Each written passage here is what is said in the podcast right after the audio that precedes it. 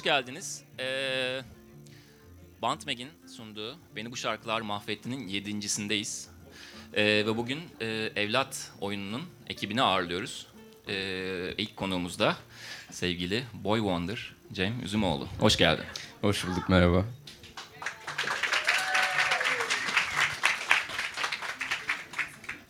Nasılsın? Çok iyiyim. Güzel. Çok iyiyim. Çok heyecanlıyım. Ben daha çok heyecanlıyım. Ee, dediğimiz gibi işte e, Evlat ekibiyle beraberiz. Ee, ben seni iki oyunda seyrettim. Biri Evlat'tı, biri de Kalp'ti. Ee, öncelikle tebrik ediyorum. İkisinde de harikaydın. Teşekkür ederim. Ee, önce şu cahilce sorumla başlamak istiyorum. Yani ikisinde de farklı yaşlardasın. Birinde 15-16 yaşında e, evlatta. Evlat çünkü kendisi malum. Ee, diğerinde de e, 20-25 yaş 25 yaşlarında bir karakteri Evet, oynuyorsun. Ve yani nasıl bir fiziksel değişimdir? Çünkü hiçbir şey yok. Ne makyaj ne bir şey. Aynı adam. Ama öyle bir giriyor ki role gerçekten inanıyorsun yaşa. Helal olsun. Teşekkür ederim. İşte çok çalıştık. Yönetmenim İbrahim Çiçek. Kendi de burada. Zaten en son size e, en güzel şarkılarıyla eşlik edecektir. Sağ olsun o bolca çalıştırdı beni. E, ben de çalışabildiğim kadar çalıştım. İşte ondan sonra böyle bir şey çıktı yani. Çok güzel. Ee, ikisi de devam ediyor şu anda bildiğim kadarıyla değil Hı, mi? ediyor. Ee, zaten Kalbe iki sezon falan bekledik bilet bulabilmek için. Ee, sonunda bulduk. Ee, onun dışında neler oluyor? Onun dışında işte Kalp e, dün 100. oyununu oynadı. E, bu bir özel tiyatro için çok büyük bir başarı. 100 kere oyun oynamak ve bir kere bile bir koltuğunun boş kalmaması. Hani bu ne kadar güzel, herkese ulaşabilen, herkesin ulaşmak istediği bir oyun halinde olduğunu gösteriyor. E, onun dışında Evlat'ta oynuyorum. E, bir de 40 yılın başında oynadığımız bir uluslararası işimiz var ama maalesef çok öyle bir destek bulamadığımız için çok oynayamıyoruz. Onun dışında işte e, hani yakın zamanda seyreden varsa Netflix'te bir e, Rise of Empires Ottoman diye bir işimiz vardı. Orada da işte Fatih Sultan Mehmet'i oynuyorum.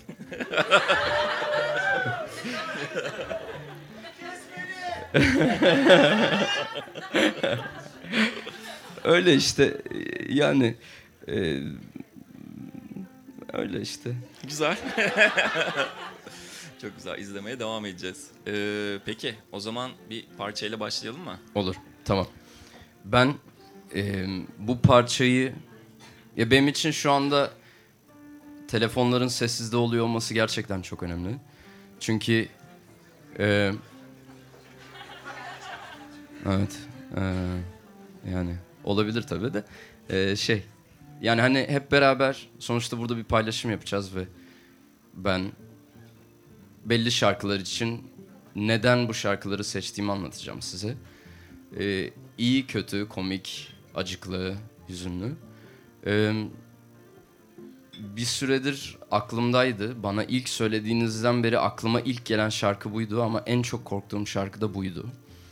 Ee, Evlat diye bir oyun yaptık. Ee, ve o oyun bir aile dramını anlatıyor evet ama aslında bir evlatla bir babanın e, yaşadığı şeyleri anlatıyor. E, bizim coğrafyamız için çok tanıdık olan şeylerden birini anlatıyor. E, e, burada peçete yok. e, Fahri babam orada, Onur Saylak. Fahri annem, Sezin Akbaşoğulları. E, burada birazdan dinleyeceğiniz şarkı em, ben çocukken dinlemiştim ilk defa televizyonda. E, Noah Desir'in bir şarkısı. Leven no potea. Em, bu şarkıyı belki bileniniz vardır, belki bilmeyeniniz vardır. Bu klip ve şarkının kendi bana çocuklukta em, kaybetmekten en çok korktuğum şeyi hatırlatıyordu. Ben de o yüzden bu şarkıyı seçtim. Ee, Çünkü klipteki çocuk bendim. Klipteki kadın da annemdi. Ee, Kalp ve evlat oyununda ve pek çok yapmaya çalıştığımız işte biz sadece gerçek olanla ilgilendik. Sadece gerçekle ilgilendik. Ee, maksat kendimizi sağaltmak değildi. Ee, başkasını da sağaltmak değildi. Sadece e, olabildiğimiz kadar dürüst bir şekilde duygularımızı paylaşmaktı. Ve aynı şekilde bu paylaşıma herkese ortak etmekti. Ben de birazcık kendi adıma sert bir giriş yapacağım. Bir süredir kararsızdım bu şarkıyı seçip seçmeme konusunda. Ama e, e, bu şarkıyı paylaşacağım sizinle. Öyle. Umarım beğenirsiniz. Bizi bu şarkılar mahvedecek belli ki. Yani hepsi değil bence. Ee, ama yani ben en azından kendi adıma küçük bir çocukken ilk defa e, bilincim açık olmaya başladığında ki hatırladığım imgelerden biri. Ben geçmişime dair çok fazla şey hatırlamıyorum. Benim ilk hatırladığım şeylerden biriydi aslında bu gerçekten. Ee, tek başıma büyüyen bir çocuktum. Annemle beraber büyüyorduk. O yüzden de haliyle zor geliyordu bir çocuk olarak bu klibi seyretmek. Ama bir yandan da işte o zaman ne var hatırlamıyorum MTV'm var. İşte ne belaysa yani. Ee, durmadan bunu veriyorlardı. Ve ben de sürekli ekranın başında, televizyonun başında bunu seyredip seyredip ağlıyordum. Ee, hala sözlerine bakma cesaretini gösteremedim. Ama yine de bunu sizinle paylaşma cesaretini gösterdim. O yüzden teşekkür ederim. Biz teşekkür ederiz. Bundan sonraki şarkımız bir tık daha hareketli bir şarkı. Ee, e, Jet diye bir grup. Eski bir şarkı. Ee, bu şarkının da benim için şöyle bir e, anısı var. Bir tık daha büyüdüğümde yani bu az önceki şarkılara sürekli ağlıyor olduğum zamanı bir tık geciktirdiğimde e, bana bir tane MP3 player gelmişti. 128 megabaytlık bir e, MP3 player'dı. E, ve içinde iki tane şarkı vardı ama ben içine nasıl şarkı koyacağımı bilmiyordum. Bir tanesi gerçekten çok kötü bir şarkıydı. Bir tanesi de Jet'in Are You Gonna Be My Girl'uydu. E, ve ben sürekli o iki şarkıyı dinleyip dinleyip duruyordum. Şarkılardan diğeri şeydi, Who Let The Dogs Out şarkısıydı. Hani bilmeyen varsa e, köpekleri kim bıraktı diyor. Hu hu hu diye köpekler avlıyor işte. İnsanlar ama yani. ya böyle leş bir şarkıydı aslında. E, ama bir tanesi de Are You Gonna Be My Girl'du. Ve benim için e, e, hayatımdaki e, rock aşkını doğuran şarkı oldu. E, belki çok kült bir şarkı olmayabilir. Hani rock müziği tarihi için. Ama benim için çok kült bir şarkı oldu. Ve ben ne zaman uzun yola çıksam kesinlikle bu şarkıyı açıp direksiyondan ellerimi çekip böyle olabilecek en tehlikeli ve en anarşist anlarımdan birinde davulu çalıp gitar sololarını atıp kendi kendime bir rockçı gibi hissedip öyle uzun yolda vakit geçirmişliğim vardır. Eminim bu kliple çok uygun olacaktır Hawaii e, dansı ve Hawaii enstrümanıyla. Ama e, ben beğenebileceğinizi düşünüyorum. Bir tık hareketli yani. Helal olsun. evet beni mahvetmemiş olsa da bu şarkılar e, yine de gençliğimdeki şarkı e, range'imi ne diyeyim repertuarımı felaket bir şekilde mahvetti. Çünkü işte iki tane şarkı vardı. Bir tanesi köpek gibi havlayan insanların olduğu bir Who Let The Dogs Out şarkısıydı. Ee, bir tanesi de buydu. Ve ben o kadar fazla dinliyordum ki bu şarkıyı. Yani e, ya eminim birazdan e, anlatacağım ve birazdan çalacağım olan Mozart'ın Requiem'inden e, Wolfgang Amadeus Mozart kendi eserlerini bu kadar dinleyememiştir. Kulağının içinde. E, sonra bir tık daha büyüdüğümde bu e, Are You Gonna Be My Girl e, tarafları işte ben ilkokuldayken de. E, sonrasında işte o MP3 player'a şarkılar yüklemeyi öğrendim. Ee, 98 Windows'lar falan. Ee, onları öğrendikten sonra yavaş yavaş böyle müzik aralığım gelişmeye başladı. Sonra çok alakasız bir şekilde Rammstein'lar geldi. Ee, sonra işte cazlar geldi, klasikler geldi, işte ceza holocaust geldi. Sonra o benim e, diksiyon temrinim haline geldi. Ee, sonra ben üniversiteye gittim. Ankara Devlet Konservatuvarını kazandım. Ee, orada bir insanla tanıştım. Şu anda kendi burada. Ee, o opera bölümünde okuyordu. Ee, ve böyle hayatta kimseyle kuramayacağım bir bağ kurdum onunla. Ve ben üçüncü sınıftayken bir e, okuldan mezun olabilmem için tez oyunu yapmam gerekiyordu. Bu oyunu yönetmem, oynamam aynı zamanda tezini yazmam gerekiyordu. Ee, ve seçtiğim oyun Peter Shaffer'ın Küheylan oyunuydu. Ve ben o oyunu seçtiğimden beri insanlar bana işte Mehmet Ali Erbil de onu oynadı. İşte biz onu seyrettik. O çok iyi. Sen onu yapma. İşte o çok iyi oynamıştı falan dediler. Pardon sevgilim. ee, sonra e, ben yine de yapmaya karar verdim ve o oyuna çalışmaya başladım. Yaklaşık iki yıl boyunca o tez oyununa çalıştım. Ee, tezi yönettim, oynadım ee, ve tezi yazdım. Yaklaşık 360 sayfaya yakın bir tez oldu. Şu anda Ankara Devlet Konservatuvarı'nda dramaturji bölümünde kitap olarak hoca onu kullanıyormuş. Ee, evet öyle güzel bir tez oldu. Maalesef YÖK'te yok. Niye yok bilmiyorum. ben izin vermiştim halbuki. Ee, ve orada Küheylan oyununa çalışıyorken Küheylan aslında Arapça kökenli bir kelime. At demek. Ee, ve ben hiç ata dokunmadan çalıştım. Ve bütün oyun aslında 16-17 yaşındaki bir çocuğun atlarla çok e, ruhani bir ilişki kurup e, onları tanrısı ve sevgilisi ilan edip sonra onu bütün atlar ondan nefret ettiği için o atların gözünü kör etmesini anlatıyor.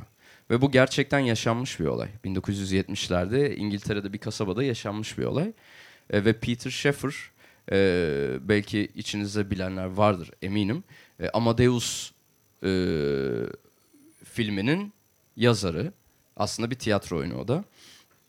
E, Küheylan oyununun yazarı Peter Shaffer.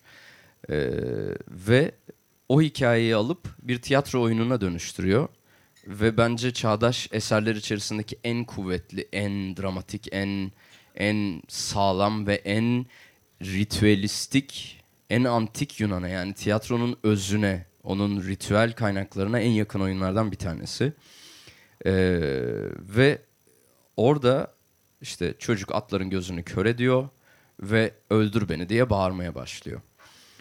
Ee, ve ben o kadar çok çalıştım ki bu işe, tezime. Ee, ben zaten atlarla nasıl ilişki kuracağımı bildiğimi düşünüyordum. Biliyordum aslında. Yani bir ata hemen binebilirim gibi geliyordu bana. Hemen hemen onu sürebilirim. Hemen dört nala kaldırabilirim. Hemen e, kenter dediğimde benimle birlikte koşar. Onunla çırılçıplak bir şekilde koşturabiliriz gibi hissediyordum.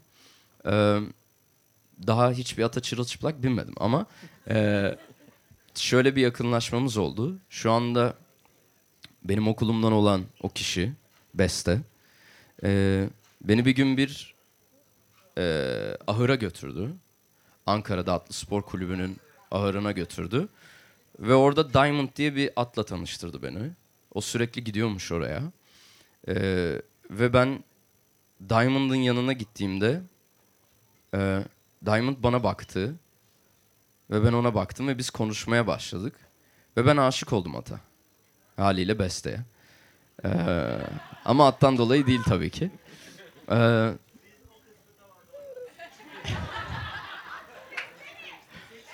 beste.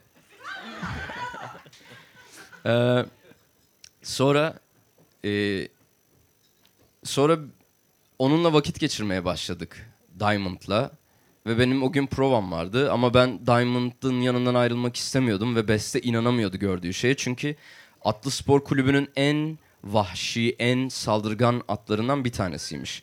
Ve işte 1 milyon liralık falan bir at yani eski bir yarış atı. Çok değerli bir at ve çok saldırgan bir at. Çok öfkeli bir at. Ee, ama benimle hiç öyle bir ilişki kurmadı. Ve sürekli ben böyle birazcık ondan uzaklaşmaya çalışsam benim kemerimin tokasından ısırıp beni kendine çekiyordu.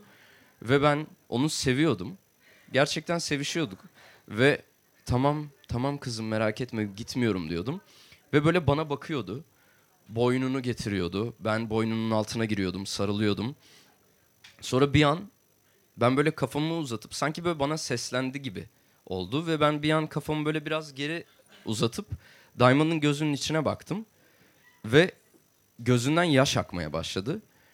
Ve ben bunu tek başıma olsam yani kim anlatsam hadi oradan falan der. Hani ata ağlamaz der.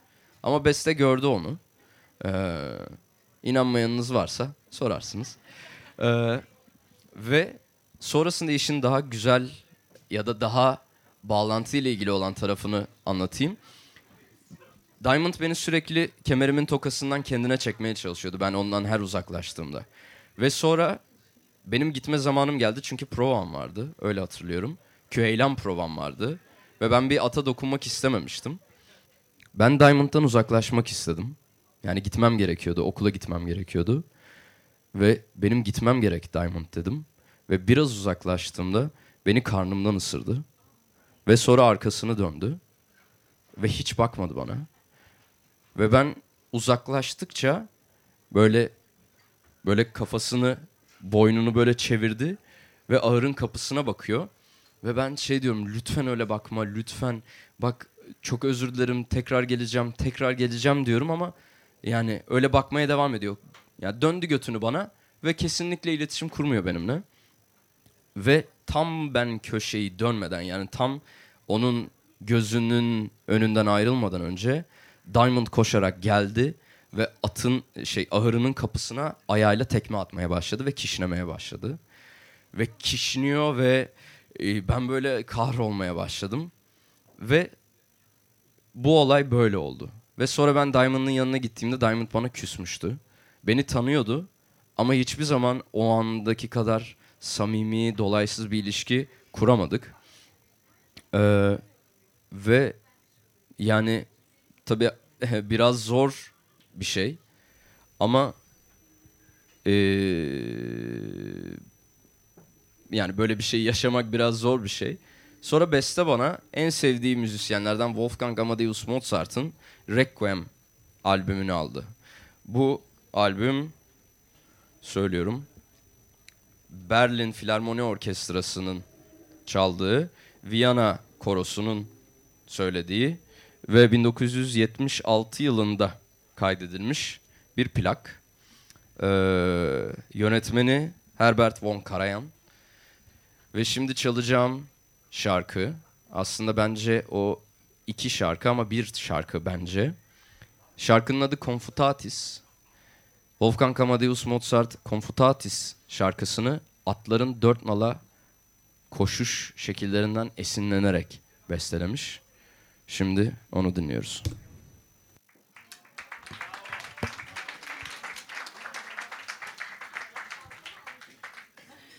Ee, bilen biliyordur tabii de ben bilmeyen için söyleyeyim. Wolfgang Amadeus Mozart bu eserini tam olarak bitiremeden öldü. Ve ölmeden önceki eserinin adı yani bunun adı Requiem. Yani ağıt demek. Ve Lacrimosa eseri e, son dinlediğiniz Confutatis'ten sonra gelen Lacrimosa en son Amen diyerek bitirir. Aslında bir yüzleşmedir e, Wolfgang Amadeus Mozart için. Şimdi açacağım eser The Doors. Çalacağım eserin adı The Soft Parade. The Soft Parade'in hikayesi şu. Bir yandan size anlatırken bir yandan hayatımda hiç yapmadığım bir DJ'lik yapıyor olacağım. Ben 2000 hatırlamıyorum kaç yıl olduğunu. Yani şu anda hikayenin geri kalanını anlattığımda belki o an nasıl hatırlamıyorsun diyeceksiniz de e, üniversite 3. sınıftaydım. 15 Temmuz'un olduğu yıldı. E, 2016'ymış. Teşekkür ederim. Bazen insan hafızasından bazı şeyleri silmeyi çok istiyor. Ee, Polonya'daydım ben. Grotowski Enstitüsü'nde. Orada fiziksel tiyatro üstüne araştırmalar yapıyordum. Ee, hani fiziksel tiyatroyla ya da en azından bir tık daha avantgard olan tiyatroyla ilgileneniniz varsa Jergi Grotowski dünyanın en büyük araştırmacılarından ve en büyük e, tiyatro yapıcılarından biridir. Ee, onun yaptığı eserlerden bir tanesi olan Sadık Prens'i yap, e, Sadık Prens ve 1960'larda Polonya'da bir ormanda yapıldı. E, Brzezinka denilen bir ormanın içerisinde bir ahırdan dönüştürülmüş tiyatroda yapıldı. Ve o tiyatronun içerisinde aynen böyle, bu büyüklükte bir yer, daha büyük değil, iki tane kolon var ve sobalarla ısıtılıyor. Ve bu insanlar 1960'ta elektriğin ve e, gerçekten suyun olmadığı kuyu, kuyudan çektikleri suyla tiyatro yapan ve günde 16-17 saat çalışan ve bunu 5 yıl boyunca devam ettiren bir manyaklar güruhu aslında. Ee, şu anda dünyanın pek çok yerinde yeni modernist anlamda modernist anlamda tiyatro yapılıyorsa bunun en büyük öncülerinden biridir Grotowski. Ve ben oradaydım. O araştırma ekibinin içerisindeydim ve yaklaşık bir ay boyunca orada e, araştırma yapıyordum. E, ve bir gün işte yine e, sahnede çalıştık, çalıştık, çalıştık, çalıştık. Akşam bilmem kaç oldu. E, ve ben banyoya gittim. Banyo yapmaya gittim. Banyodan çıktım bir tane İtalyan arkadaşım şey dedi. E, abi e, bakman gereken bir şey var. Önemli bir şey oluyor dedi. Ülkende önemli bir şey oluyor dedi. Ben ne oluyor falan dedim. Ya böyle işte peştemalimle falan duruyorum orada. Ne oluyor falan dedim. Abi işte şöyle bir şey oluyor dedi. Ve böyle haber gösterdi bana. İşte Cope yazıyor. İngilizce bir haber. Cope yazıyor. Ama ben Cope'un ne demek olduğunu bilmiyorum İngilizce. Ve böyle ya has siktir gerçekten önemli bir şey oluyor dedim. Ama ne olduğunu bilmiyorum. Ya darbe olduğunu bilmiyorum. Ee, ya da darbe teşebbüsü olduğunu bilmiyorum. Ee, ve şimdi ben yurt dışındayım. Ülkeye dönmeme bir hafta kalmış. Ve bana diyorlar ki ülkeye dönemeyeceksin. İşte askerler ülkeni ele geçirdi. Kitaplarını yakacaklar. Anneannenden, dedenden duyduğun bütün darbe hikayeleri gerçek olacak. Ve şey diyorum, kitaplarımın tamamını yakacaklar. En büyük endişem bu. Ülkeye dönememek değil de hani kitaplarımı yakacaklar. Bütün komünist, bütün anarşist kitaplarımın hepsini yakacaklar. Annemi atacaklar içeri bu kitaplar senin diye. Ve hani ben ülkeme geri dönemeyeceğim. Ve hiçbir şey yapamayacağım. Ve ben mülteci mi olacağım falan diyorum. Daha işte o zaman e, Suriyelileri, e, Suriyeli meselesi Türkiye'de yokken. Ve bir şekilde benim ülkeye dönüşüm sağlanmış oldu. E, çünkü ben, ben yeşil pasaportluydum o zaman. Babam Boğaziçi Üniversitesi'nde İngilizce hocası. E, ve ondan dolayı yeşil pasaportluyum ve bana diyorlar ki yeşil pasaportluysan kesinlikle ülkeye dönemezsin. Ve hayatımda en çok korktuğum şey e, hani yersiz yurtsuz kalmak. Bir yandan en çok istediğim şey, bir yandan en çok korktuğum şey. Ve The Doors benim en sevdiğim grup. Kesinlikle The Doors benim için hayatımın grubu. Yani ben kendi çap, kendi kendime bir Jim Morrison olduğuma inanıyorum bir yandan. Ee, kendi halimle takılıyorum ama bu konuda. Ee, ve sonra çok meşhur bir albümü aslında ee, The Doors'un pek çok insanın bildiği şu albüm. Ee, The Doors'un The Soft Parade albümü. Bu albümün The Soft Parade şarkısı. Ve ben gerçekten hiç dinlememişim. Ve o şarkının başı çok kısa bir bölümünü dinleteceğim size. Çünkü beni en çok ilgilendiren tarafı o şarkının ilk bölümü. Sonrasında çok çok çok enteresan yerlere gidiyor şarkı. Sadece başını dinleteceğim. Şöyle bir şey söylüyor. When I was back there in seminary school, there was a person there who put forth the proposition that you can petition the Lord with prayer.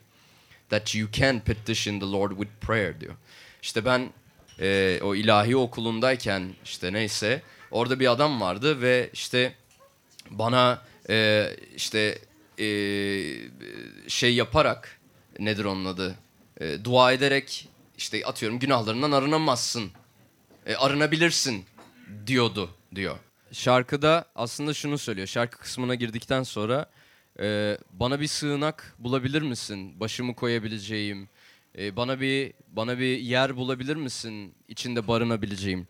Ben Polonya havalimanında e, Wrocław havalimanında ülkeye dönmeden önce bu şarkıyı dinliyordum ve e, hani acaba ülkeme dönebilecek miyim? Acaba e, ülkem ülke mi? Acaba ülkemden eser kaldı mı? Hani ben çok milliyetçi duygulara sahip bir insan değilim. Ama yine de insanın evi en nihayetinde.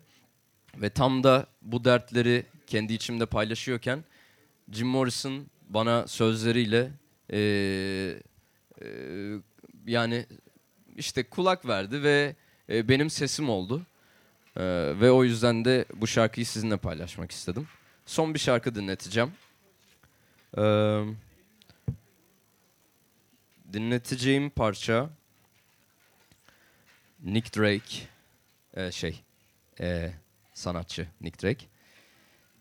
Bu Nick Drake'in pek özel bir albümüdür. Ee, kendisi çok fazla albüm yapmamış birisi. Ha, şöyle kalsın. Kendisi çok fazla albüm yapmamış biri.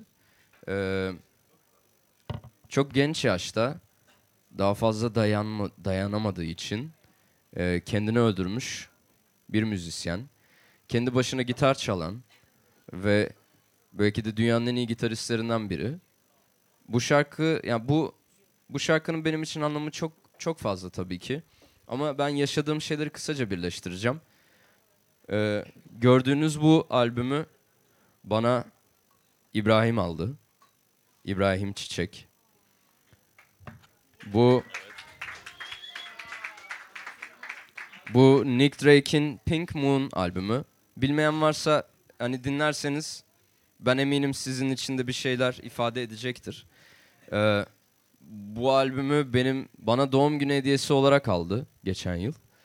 Ee, ve bundan 3-4 e, gün önce de benim doğum günümdü. 5 ee, gün önce. doğum günüm bilmiyorum.